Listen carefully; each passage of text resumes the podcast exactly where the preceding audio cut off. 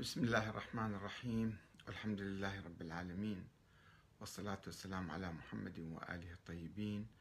ثم السلام عليكم أيها الأخوة الكرام ورحمة الله وبركاته لماذا يطالب أحمد الكاتب باستقالة السيد السيستاني من المرجعية السياسية وانتخاب قائد آخر مكانه قبل أن أدخل في الموضوع أقول أن هذا السؤال أو هذا الطلب هو جزء من الثقافة الديمقراطية التي لم نعتد عليها حتى الآن نحن نطالب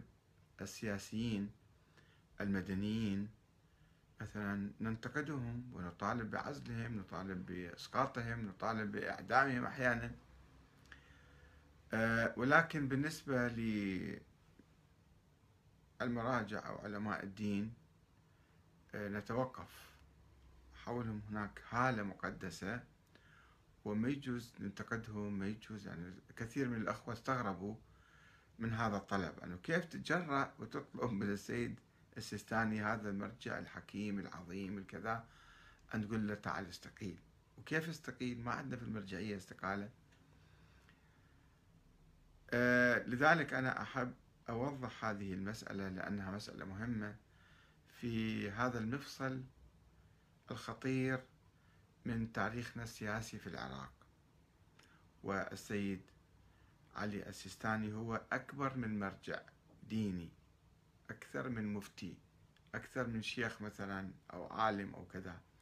هو الآن تقريبا يعتبر الولي الفقيه في العراق أو كما هو يعبر عن نفسه والمراجع الآخرين كلهم يقولون هالكلام هو الحاكم الشرعي هو نائب الإمام المهدي وبالتالي هو يتدخل في أمور وأحيانا عندما البلد يحتاج إلى ما يتدخل وما يعطي موقف موقف سلبي لذلك أنا أقول يعني أنا أطرح هذا الشيء وأنا ما أحاول الاستنقاص من عنده أو لا سمح الله مثلا اهانته إيه، او آه، يعني او يعني توجيه آه، احتقاره او شيء لا سمح الله لا هو يبقى في مكانه هو الان تجاوز التسعين ايضا يعني لا يستطيع ان يواكب كل الاحداث وكل الامور يمكن يعطي تعليمات ارشادات من بعيد ولكن يبقى عنده مكانه في العراق وبالتالي يؤدي ادوارا ولا يؤدي ادوارا اخرى مطلوب تأديتها لذلك أنا أطرح هذا الموضوع مع كل الاحترام والتقدير لمواقف آه، السيد السيستاني و آه، يعني أدواره المهمة في التاريخ العراقي وسوف أستعرضها بالتفصيل آه، لذلك يعني يسمحوا لي أنه من باب الديمقراطية خلينا نتعلم توجيه يعني هكذا موضوع واحد كل واحد من حقه أن يبدي رأيه ليس لست أنا فقط الإنسان العادي يمكن يقوم وأذكركم أيضا بحديث عن الإمام علي عليه السلام خطبة عنده بالحقيقة موجودة في الكافي موجودة في نهج البلاغة إنما أنا لست بفوق أن أخطئ ولا آمن ذلك من فعلي هذا أمير المؤمنين يقول فلا تكفوا عن مقالة بحق أو مشورة بعدل فإن من استذكر الحق أن يقال له أو العدل أن يعرض عليه كان العمل بهما أثقل عليه وباعتبار السيد علي السيستاني هو امتداد لخط الإمامة كما يقولون وبالتالي هو أولى الناس بأن يستمع إلى أي إنسان يعرض عليه الحق أو يطالبه بالاستقالة أو آه، يعني أي موقف هذا من باب الديمقراطية الإسلامية إذا احنا ما نقبل بالديمقراطية الغربية ونشوفها غريبة على علمائنا لكن الديمقراطية الإسلامية هذه تجربة الإمام علي عليه السلام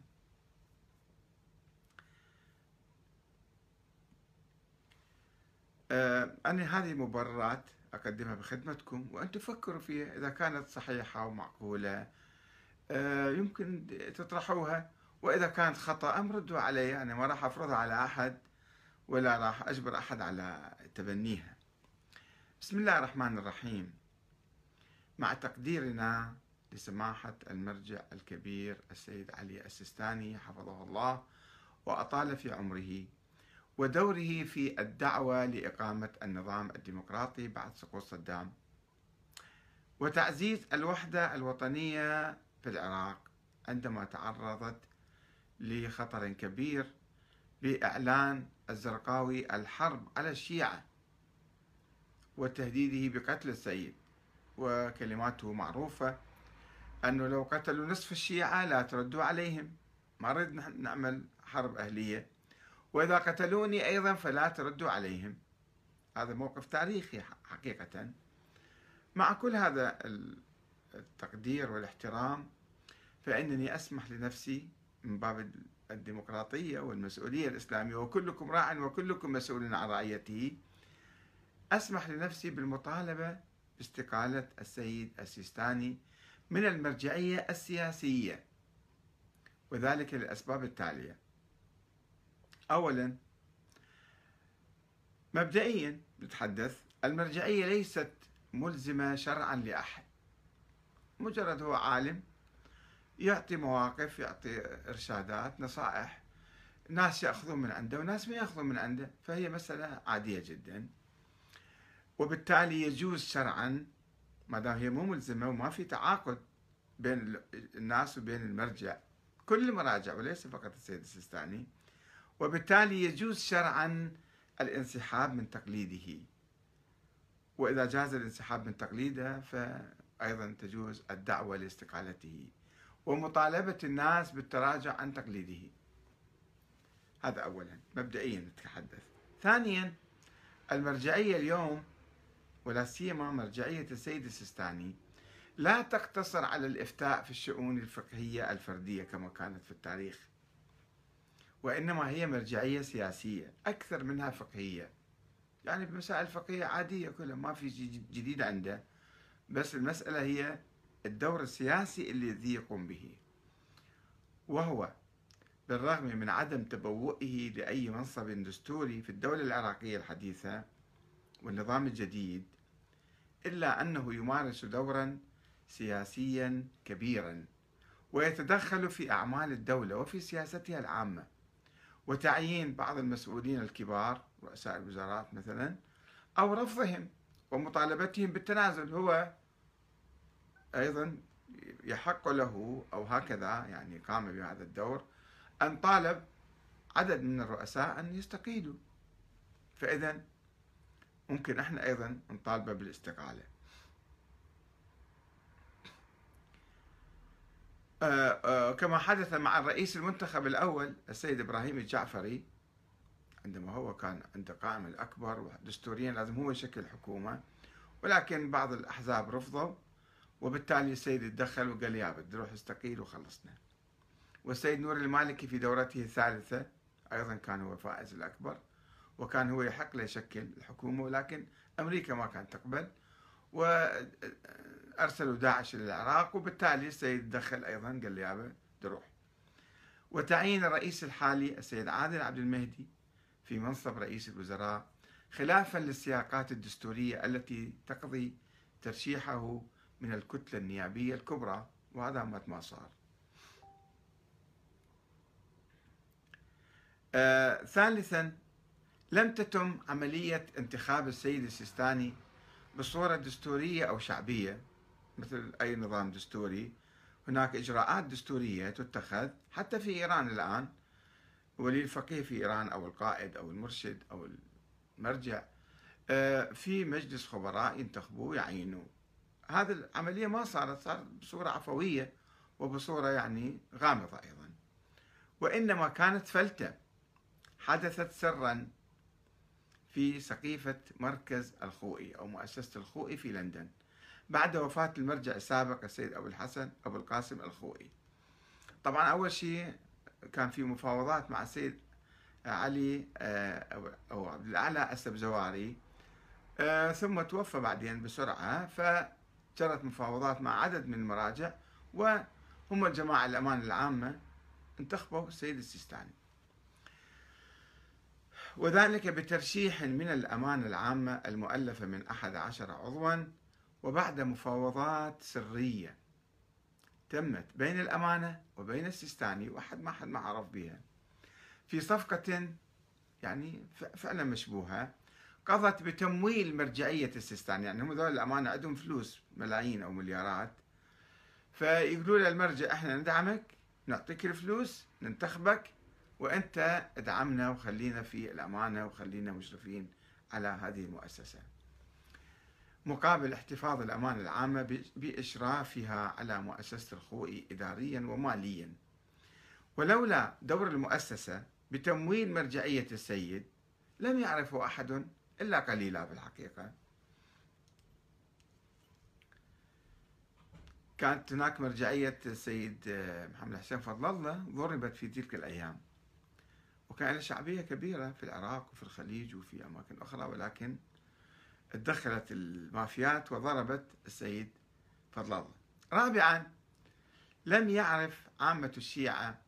المستوى العلمي الاجتهادي للسيد السيستاني أنت تسأل أي واحد أنت قلدت فلان باعتباره عالم أو مجتهد مجتهد في ماذا شنو المستوى الاجتهادي مثلا شنو المستوى العلمي ما حد ما يعرف إلا قليل جدا يعني ولا أعلميته بين الفقهاء شلون صار هو هل جلسنا وقارنا بين عندنا مئات من العلماء والمجتهدين أن هذا صار أعلم من غيرهم وبالتالي هو يستحق الزعامة ما هي ما دارت الأمور حول العلم والأعلمية دارت حول الاتفاقيات السرية يعني حيث لم ينشر أو ينشر هو عقيدته في كتاب مفصل ولا منهجه في الاجتهاد وفيما إذا كان أصوليا أم أخباريا حقيقة ما أعرف أنا أنا حتى الآن ما أعرف يعني يقال معظم علمائنا يقولون نحن أصوليون ولكن لما تجون على التطبيق تلقوهم يعتمدون على الأخبار وخاصة في العقيدة وما يتعلق بالتاريخ وكذا اللي مرتبط بالعقيدة كله على أخبار بدون تحقيق أيضا ولم يبدع في الاجتهاد في أي موضوع جديد عنده شيء مثلا أطروحة معينة كأي طالب دكتوراه يبرهن على قدرته العلمية الفائقة عنده مسألة أصولية قاعدة أصولية باحثة و ولذلك لم تختلف رسالته العملية عن رسالة السيد الخوئي إلا في بعض المواطن بإضافة الأحبط الأحوط وجوبا الأحوط استحباما وكذا هذه موفد قضية يعني مما يقوي احتمال كونه مقلدا أكثر منه من كونه مجتهدا وهذه حقيقة أنا لمستها عند كثير من الذين يقال أنهم مجتهدون ولكنهم بعدين تكتشف أنه هذا كان مقلد مقلد في عقيدته مقلد في الإمامة مقلد في وجود الإمام الثاني عشر مقلد في الأصول مقلد في علم الرجال مقلد في كل شيء حتى بالفقه أيضا مقلد فمع احترامي له أنا أنا ما أعرف إذا أحد يعرف علمه وعالميته خليه يبين لي إياه وأنا مستعد أعمل حلقة وأتحدث عن ذلك ويؤكد ذلك سؤالي منه العام الماضي عن الدليل الشرعي لفتواه بعدم وجوب صلاة الجمعة عينا فيما يسمى بعصر الغيبة خلافا للقرآن الكريم الذي يطلق الأمر بوجوب السعي للمشاركة في الصلاة يا أيها الذين آمنوا إذا نودي للصلاة من يوم الجمعة فاسعوا إلى ذكر الله وذروا البيع ذلكم خير لكم إن كنتم تعلمون يعني أي واحد يقرأ القرآن يعرف أن صلاة الجمعة واجبة هي نفس صلاة الظهر ولكن باعتبار تصلى جماعة تختصر إلى ركعتين مع إضافة خطبتين بس المهم يعني المسلمون يجتمعون في يوم الجمعة فقلت له شنو ليش تقول أن هذا الصلاة مو واجبة عينا مخير يصلي الظهر أو يصليها ليش وهذا يعني يضعف يضعف الحكم الشرعي فما كان رده أو رد مكتبه وطبعا هو ما يرد أكثر شيء بالوكالة عنه سواء التقليد قال أنت قلد وما عليك هذا مو جواب ولا تسأل عن الدليل المفروض يعني واحد من يسأل أيضا هسه يعني هم في الرسائل العملية ما يكتبون الأدلة والتفصيلية بس واحد من يسأل في العالم أنت قاعد تفتي بهاي المسألة شنو مبنى فتواك على أي أساس قاعد تفتي إلا يكون هو ما يعرف هذا اللي أح... يعني أفضل شيء أنه يعني هو مقلد في هاي المسألة هذا طبعا قبل آه، خلال ألف سنة منذ أواسط القرن الخامس آه، اللي كان الشيخ الطوسي يصلي آه، صلاة الجمعة في مسجد براثة سنة 451 آخر صلاة صارت عندنا ثم صارت مشاكل وقلاقل وانتقل إلى النجف الشيخ الطوسي فكانت صلاة الجمعة الشيعة كانوا يصلوها ثم صارت شبهة عندهم أنه تحتاج إذن من الإمام المهدي حتى واحد يروح يصليها تصير واجبة أو يعين واحد الإمام إما هو يصلي أو يعين واحد بمكانه نيابة الخاصة مو النيابة العامة هي النيابة العامة هم مفترضين كل شيء هي فرضية والناس مفترضيها العلماء يعني أن هم نواب الإمام هو الإمام مو موجود بس هم صاروا نوابه طيب إذا افترضتوا النيابة العامة افترضوا في الصلاة أيضا روحوا صلوا قولوا صلاة واجبة شلون صار الخمس واجب ولازم تاخذون الخمس بالنيابه عن الامام بس الصلاه ما تصلون ما يصير شوفوا شلون مشكله عندنا يعني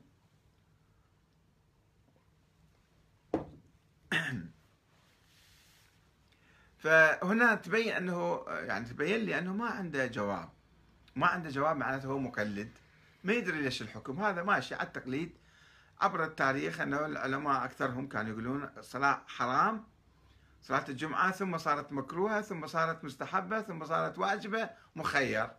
وفي بعض العلماء يقول لا واجبة عينا صلاة واجبة الآية تقول واجبة عينا فإحنا في المسائل اللي بيها آيات قرآنية ما يجوز بعد نقلد واحد آخر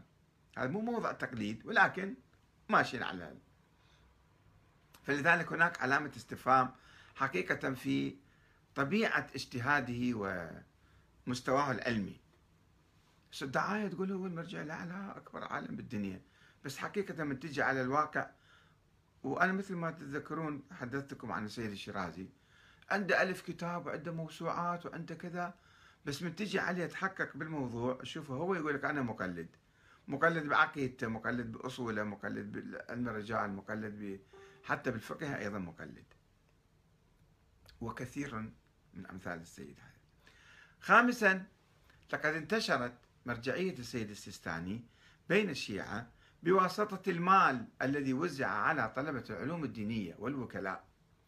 والإعلام الذي قامت به مؤسسة الخوئي أنه يعني هذا المرجع صار هذا الأعلم هذا طيب شلون ما ما بينونا في اليوم شنو علمه وشنو أعلميته في العقد الأخير من القرن العشرين قبل سقوط نظام صدام حسين بعشر سنوات تقريبا هو اختاره وصار يعني ولم يحدث أن تمت عملية تقليده بصورة شعبية أو رسمية يعني بانتخاب معين يصير أو بالبرلمان أو بمجلس معين مثلا ما صار من خلال البيعة بايعوه هو قال أنا أتحمل مسؤولية وأنا صرت إمام عليكم إمام ديني على الأقل ما صار شيء لا هو أخذ بيعة ولا أحد بايعه أو الانتخاب مثلا مجلس الشورى يقعد وينتخبه أو مجلس شورى مثلا وبالتالي فهو لم يلتزم بأي برنامج للحكم والقيادة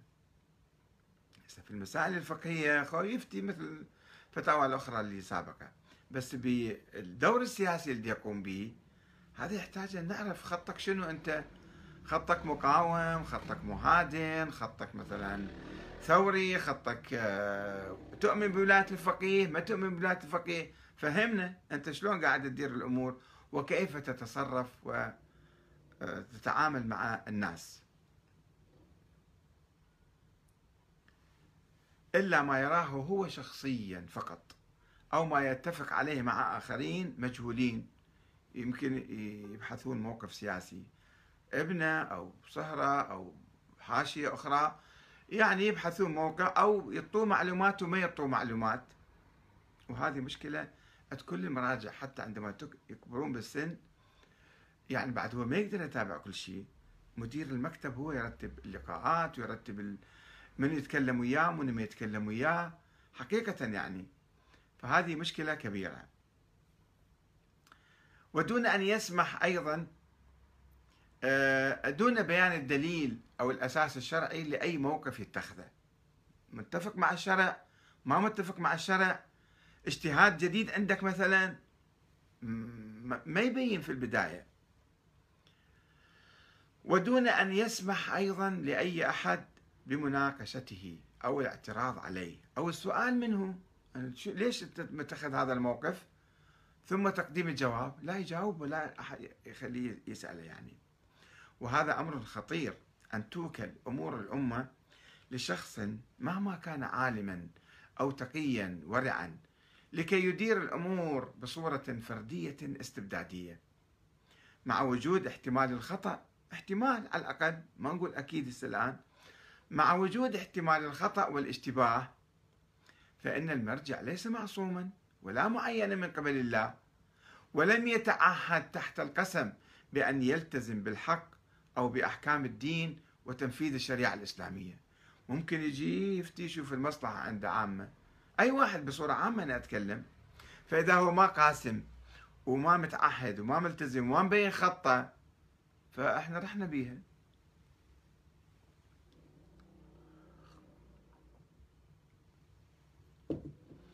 سادسا من المعروف أن السيد السيستاني كان تلميذا للسيد الخوي وصهرة وصهرة سيد الخوي أيضا وأن هذا الأخير سيد الخوي لم يكن يؤمن مطلقا بولاية الفقيه حتى في القضاء ولذلك كان ملتزما طوال حياته بنظرية التقية والانتظار ننتظر الإمام مهدي يطلع وعدم التفكير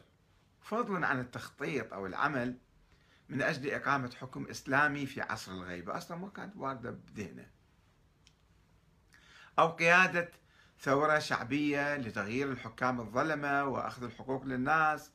أو إقامة أنظمة ديمقراطية حتى حتى الديمقراطية ما مفكرين بها شفت لكم في رسالة في الصفحة في كلمة من السيد الخوئي مثلا حول الديمقراطية ما ما متحدث عن الموضوع هذا وإنما كان يقتصر على الافتاء في المسائل الشرعية الفردية وهكذا لم يعرف عن السيد السيستاني في ظل حكم البعث أي أي دعوة للثورة الإسلامية أو الديمقراطية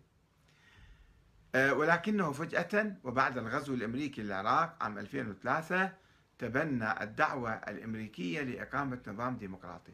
أمريكا إجت قالت إحنا نسوي ديمقراطية ورد نحرر الشعب العراقي تعال نسوي ديمقراطية فهو أخذها يعني لقفة من عنده آه، على أنقاض نظام البعث ولم يختلف مع الأمريكيين إلا في الدعوة لانتخاب مجلس تأسيسي عراقي الأمريكيين كان عندهم دستور كاتبيه اسمه دستور نوح واحد كتبها وكان يردون يطبقوه مثل أمريكا يعني معقد جدا كان فالسيد قال لهم لا احنا العراقيين احنا نسوي مجلس تأسيسي ونسوي الدستور ونصوت عليه وهذا اللي صار طبعا بالتالي صار قريب من ذاك الدستور جدا أه وجاء كما أراد المحتل دستورا برلمانيا ضعيفا ينطوي على ثغرة كبيرة باستحالة تعديله إلا بتحقق الإجماع الإجماع وإذا ثلثين ثلاث محافظات رفضوا التعديل فمستحيل يصير هذا يعني بالنتيجة مثلا عندنا آه، كردستان بها ثلاث محافظات إذا ثلثين أغلبية المحافظات هذه رفضت التعديل اريد نسوي نظام رئاسي مثلا الان الاخوه الاكراد يقولون لا احنا ما نريد رئاسي اريد هو هذا البرلمان يبقى ما نقدر نسوي شيء فهاي فثغره كبيره انه هذا الدستور غير قابل للتطوير وللتعديل والاصلاح طيب السيد السيستاني قال روحوا صوتوا عليه طيب ما شفته ما درسته ما عرفته ما انتبهت ما حد ما نبهك انه هاي ثغره كبيره وبالتالي احنا وقعنا بالبير الان بفتوى أو بأمر أو بقرار من السيد السيستاني هذا أيضا نقطة تحسب يعني ودون إعطاء مهلة كافية للشعب ونخبه المثقفة والقانونية لدراسته جيدا مما كبل الشعب العراقي بشدة ومنعه من القدرة على تعديل الدستور يعني صحيح سيد السيستاني دعا إلى كتابة الدستور بس هو أيضا بسرعة قال صوته عليه. سابعا بالرغم من أننا لم نشهد بحثا اجتهاديا من السيد السيستاني حول موضوع الإمامة لأهل البيت أو وجود الإمام الثاني عشر محمد بن الحسن العسكري أو نظرية النيابة العامة للفقهاء عن الإمام المهدي فإن السيد السيستاني اعتبر نفسه حاكما شرعيا كأنه معين من قبل الله تعالى حاكم شرعي ونائبا عاما عن الإمام المهدي وأجاز لنفسه أخذ الخمس والزكوات والأموال مجهولة المالك من الناس وتوزيعها باسم الإمام المهدي هو نائب الإمام المهدي يعني ثم إطلاقه فجأة الدعوة لإقامة النظام الديمقراطي والحكم المدني فهل جاء هذا القرار منه بناء على أدلة شرعية أو وصية من الإمام المهدي أم كان رأيا شخصيا فجأة ثامنا بالرغم من إيمانه بولاية الفقيه هو يؤمن بولاية الفقيه وعدم وجود حدود إقليمية للمرجعية الدينية كل شوفوا يقلدوه في كل أنحاء العالم مثلا فإنه رفض الخضوع للولي الفقيه الحاكم هم الفقهاء كعدم كلام إذا حكم الحاكم إذا حكم الفقيه في مكان فحكمه يسري على جميع الفقهاء خلافا لهذا الرأي الفقهي الشائع رفض الخضوع للولي الفقيه اللي في إيران أنا ما أقول له تعال أنت روح أخضع لإيران طبعا المراجع سابقا منذ 70 80 سنة وأكثر من أيام سيدنا حسن الأصفهاني المخابرات الإيرانية البلاط الإيراني كان يتدخل في آه، تصعيد مرجع وتنزيل واحد آخر وكانت هناك لوبيات ومخابرات في داخل الحوزة تسيطر على مكاتب العلماء عالم مثل السيد الخوئي مثلا هو كان مدرس طول حياته مدرس أصول وفقه وأخبار وكذا مرة واحدة تعال سير مرجع يجون يتفاوضون وياه تصير مرجع بس يسلمنا إدارة المكتب بيدينا بيد من؟ بيد المخابرات الإيرانية فهذا سابقا المراجع سيد الخوئي وغيره وغيره كانوا ما عندهم مشكلة يكون تابعين لإيران بس الآن لما صار ثورة بإيران لا لازم إحنا نحافظ على استقلالية النجف طب وين كنتوا طول هالسنة 100 سنة صار لكم أنتوا تابعين أدوات بيد المخابرات الإيرانية هسه فكرتوا بالاستقلال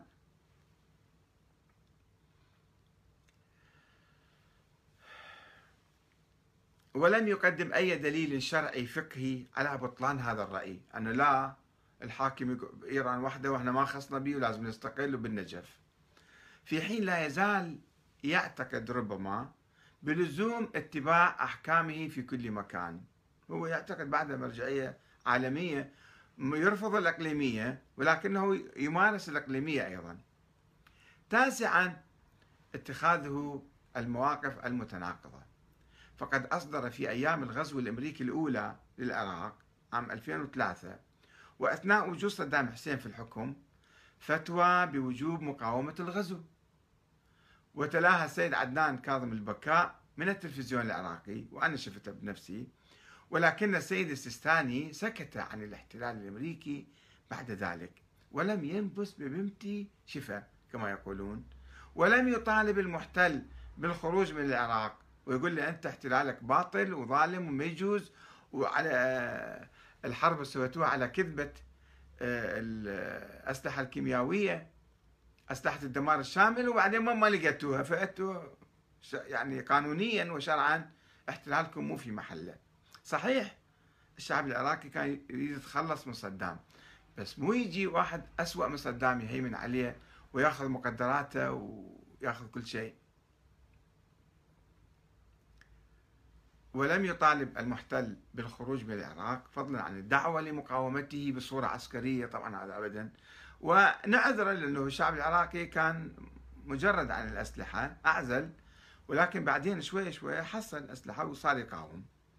وهو يلوذ بالصمت اليوم بعد عودة الاحتلال الأمريكي للعراق من الشباك بحجة محاربة داعش أو توفير الاستشارة والتدريب للقوات العراقية واليوم كتائب حزب الله أعلنوا بأنه آه، الناطق العسكري باسم جزء من الحشد الشعبي أن الانتشار الأمريكي في العراق يشير إلى مخطط ويقول احنا لدينا معلومات عنه وسنعلنها لاحقا وأضاف تقوم القوات الأمريكية بتحركات في المناطق الحدودية مع سوريا لمتابعة أو الحركات حركة كتائب حزب الله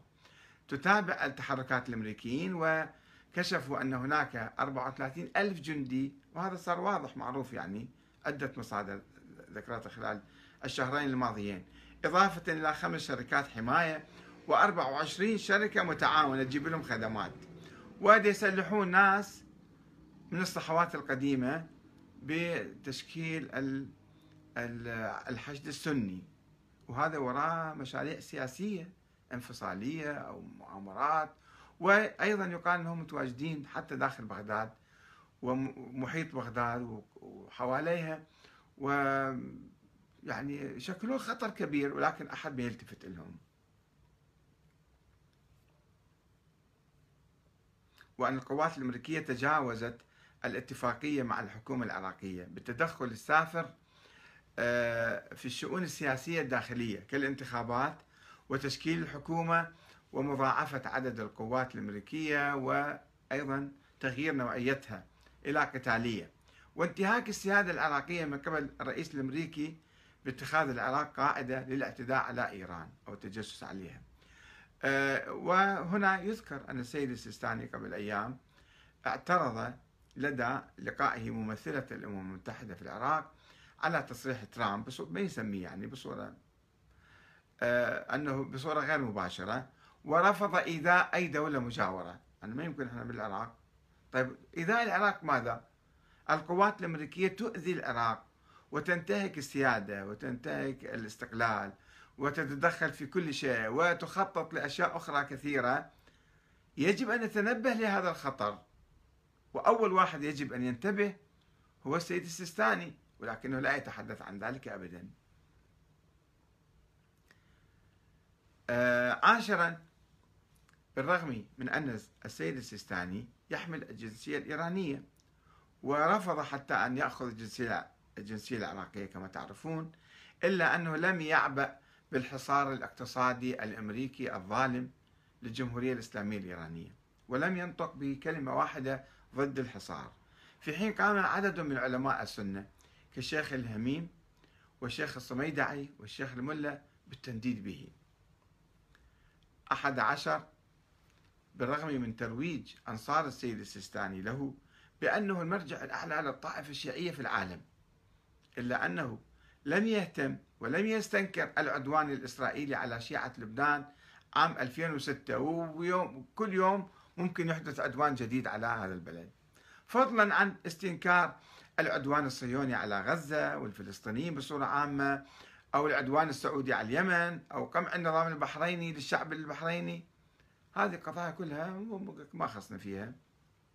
12 اتباع السيد السيستاني لسياسة ثقافية طائفية وخرافية مع الأسف الشديد من خلال مكتبة شوفوا الكتب اللي صدروها رد الشمس 60 مرة جعفر مرتضى العاملي وما أدري آه، قصة الزهراء وسمك الجري هذا آه، ما عنده ولايه وما اعترف بولايه امير المؤمنين احاديث خرافيه وفتاوى خرافيه على ضوئها وقصه الزهراء الان احتفال ضخم جدا هالسنه هذه آه، وتماثيل وابواب مسوين بالشوارع مسرحيات يعني وكلها تثير الحقد والعداوه والبغضاء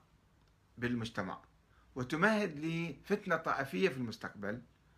وهذا هو يشوفه ساكت وجماعته والمراكز العتبات المختلفة والمواقع المختلفة والمراكز آه، المختلفة عندهم دائما آه، عندهم هالقضية مستبدليها بقضايا أخرى آه، من خلال وسائل الإعلام التابعة لمرجعيته وكذلك السماح بالنشاطات الطائفية البغيضة المرافقة لإحياء مناسبة استشهاد الزهراء وقتل عمر إلها وكسر ضلعها واسقاط جنينها ونبكي ونلطم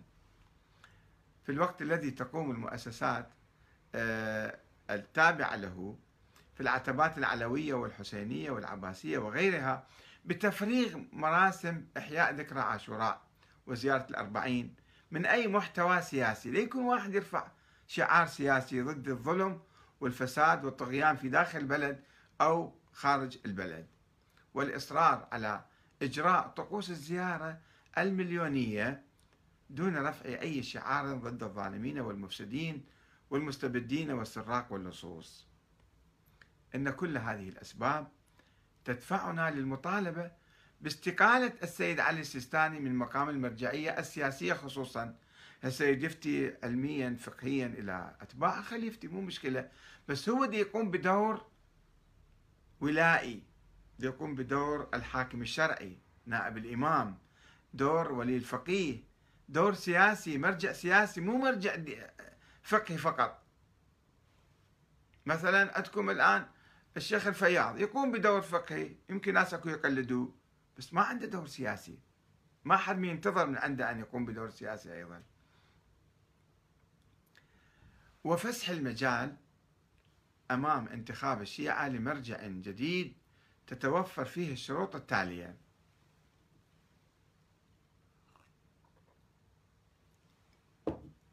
معذرة شوية صوتي يعني أولا الاجتهاد في العقيدة والفكر السياسي ولا سيما بنظرية النيابة العامة عن الإمام المهدي فعلا وكل واحد يدعي نفسه أنه هو نائب الإمام ويجي يفرض سيطرته على الناس اثنين بيان الخط السياسي وتوضيح المواقف السياسية من الأعداء والمحتلين شنو موقفك؟ ساكت متعاون متخاذل مقاوم بينه من البداية حتى نعرف ننتخبك على ضوء هذا الشيء ثلاثة انتخاب المرجع عملية انتخاب المرجع بصورة علنية وشفافة من قبل مجلس شورى مؤلف على الأقل من ألف عالم دين من مختلف أنحاء العالم حتى ولو هذا أيضا احتمال لعب يصير فيه ولكن على الأقل يعني نضمن أنه هذا العالم فعلا ينتخب من مو أربعة خمسة ينتخبوه سرا وبعدين يفرضوه على الناس أربعة التعهد تحت القسم بالمحافظة على استقلال البلاد الإسلامية والدفاع عنها ضد المعتدين والمحتلين مو لما يجون المحتلين تسكت تروح تنام بالبيت ما يصير خمسة السماح بتشكيل مجلس شورى لمعاونة المرجع ومناقشته في الأمور السياسية ما نعرف من هو مستشاري ما يصير تعتمد على ابنك وعلى صهرك وعلى واحد صديقك لا في المجلس يكون من كبار المفكرين عندهم أبحاث دراسات وعندهم معلومات كافية ويقدمون مشورة وأنت تعمل فيها يعني تكون عملية ديمقراطية الديمقراطية مو فقط في رئيس الوزراء ورئيس الجمهورية والبرلمان لا المرجعية أيضا يجب أن تكون ديمقراطية آه، ستة تشكيل مكتب للإدارة المالية وتقديم كشف حساب بالوارد والصادر شقد دخلت المرجعية فلوس وشقد طلعت شنو مصاريفكم والفرق وين راح يروح منعا للتلاعب بالأموال العامة من قبل الحاشية والمقربين وهاي تهمة موجودة لازم ينفوها بشيء قانوني نظام جديد يسوون مو يخلوها على الثقة وامشي وروح يعني سبعة تشكيل مكتب ثقافي لتنقية التراث الشيعي والإسلامي من الخرافات والأساطير المؤثرة سلبا على الأحكام الفقهية والفكر السياسي مو تجي تطبع لي 450 كتاب حول اثبات وجود الامام الثاني عشر وبعدين ما تثبته يعني بالتالي ما تحصل شيء نتيجه من عنده ومركز دراسات التخصصيه في شنو يحتاج تخصص يحتاج كتاب واحد تثبت تاريخيا هذا الشخص مولود وموجود ومؤثر ودي يتفاعل وياك ويتفاعل مع المجتمع وهذا ما موجود ما تقدر ما تقدر تثبته ثمانية آه، اتباع سياسة وحدوية إسلامية وتجنب الإثارات الطائفية التي تمهد للفتنة وتصب الزيت على النار يمنعون أي شيء مظهر من مظاهر الفتنة والطائفية تسعة تبيان الموقف الواضح والصريح من الدستور والنظام الديمقراطي وموقع المرجعية الدينية منه هل هي فوق الدستور أم إلى جنبه أم تابعة له بصورة كاملة تحترم الدستور ولا ما تحترم الدستور لازم أيضا يوضح المرجع هذا الشيء عشرة الالتزام بحق الأمة في الدفاع في الدفاع عن نفسها وسيادتها وحقوقها وحريتها لازم المرجع يعلن التزامه المرجع القادم أنا أتحدث عنه 11 التفاعل مع الأمة وفتح الأبواب للحوار مع المرجع القادم يعني ياخذ ويعطي وكذا مو قاعد يشكي برج عاجي وما حد ما يقدر يشوفه الا تحت اشراف المكتب ومدير المكتب وبسرعه قوم خمس دقائق سلم عليه ابو سيده واطلع برا ما يصير الشكل 12 القيام بدور التعبئه والقياده والتوجيه في مختلف المستويات والمجالات يكون موجود بالساحه الى دور ونشط وطبعا هناك عناصر أخرى فيما تتعلق بالحوزة وتتعلق بالعلاقات الدولية وأشياء كثيرة أنا يعني أكتفي بهذا القدر يعني وبما أن الفقه التقليدي الفقه الفردي يعني لا يشكل عنصر عنصرا مهما في المرجعية هذه الأيام أكثر من الفقه السياسي كما قلنا في البداية وأن المرجعية لا تلتزم بجنسية معينة فيمكن انتخاب اي واحد من العالم شلون هو مثلا يحمل جنسيه ايرانيه ويجي يصير مرجع بالعراق يمكن واحد يكون خليجي لبناني باكستاني اي شيء بالمرجعيه ما عندنا اذا احنا رفضنا الاقليميه او الجنسيه كما هو الواقع يعني الان فماكو مشكله اقتراح اي شخص اخر في مكانه وبالحقيقه نترك الخيار انا ما اريد اسمي شخص معين آه، وايضا آه، كل ذلك بعد استقالة السيد السيستاني من المرجعية السياسية من ولاية الفقيه من الحاكم الشرعي صفة الحاكم الشرعي أو النائب عن الإمام نائب عن الإمام عن دور سياسي مو دور فقهي وتقديم الشكر والثناء له على جهوده خلال السنوات الماضية احنا ما ننتقص من عنده يعني ونترك الخيار للمؤمنين والعلماء الأفاضل لمناقشة هذا المقترح وعدم اعتباره قدحا أو ذما أو تنقيصا لشخصية السيد السيستاني حفظه الله وأطال في عمره وبهذه المناسبة أنقل لكم هذا الحديث عن أمير المؤمنين عليه السلام قال اللهم إنك تعلم أنه لم يكن الذي كان منا منافسة في سلطان ولا التماس شيء من من فضول الحطام ولكن لنرد المعالم من دينك لنرد المعالم من دينك ونظهر الإصلاح في بلادك فيأمن المظلومون من عبادك وتقام المعطلة من حدودك والبلاد المحتلة من المستعمرين والصهاينة اللهم إني أول من أناب وسمع وأجاب لم يسبقني إلا رسول الله صلى الله عليه وسلم بالصلاة وقد علمتم أنه لا ينبغي شوفوا الشروط اللي يخليها الإمام للحاكم الصالح والجيد سواء كان مرجع ولا كان رئيس جمهورية أو رئيس وزراء وقد علمتم أنه لا ينبغي أن يكون على الفروج والدماء والمغانم والأحكام وإمامة المسلمين البخيل فتكون في أموالهم نهمته بس يريد يسرق أموال الناس كما يفعل بعض المسؤولين يعني ولا الجاهل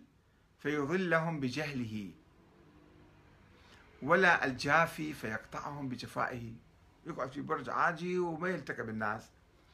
فالناس ما يعرفون شلون يتواصلون وياه وشلون يعبرون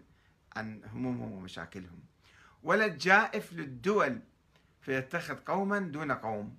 يصير عنصري يمتاز يعني ولا المرتشي في الحكم فيذهب بالحقوق ويقف بها دون المقاطع ولا المعطل للسنه فيهلك الأمة ولا الجبان ولا المتخاذل ولا أي واحد يكون قاعد ببيته وخايف من الأعداء اللي يغزوه ما غزي قوم في عقر دارهم إلا ذلوا هذا أيضا كلمة أخرى لأمير المؤمنين عليه السلام هذا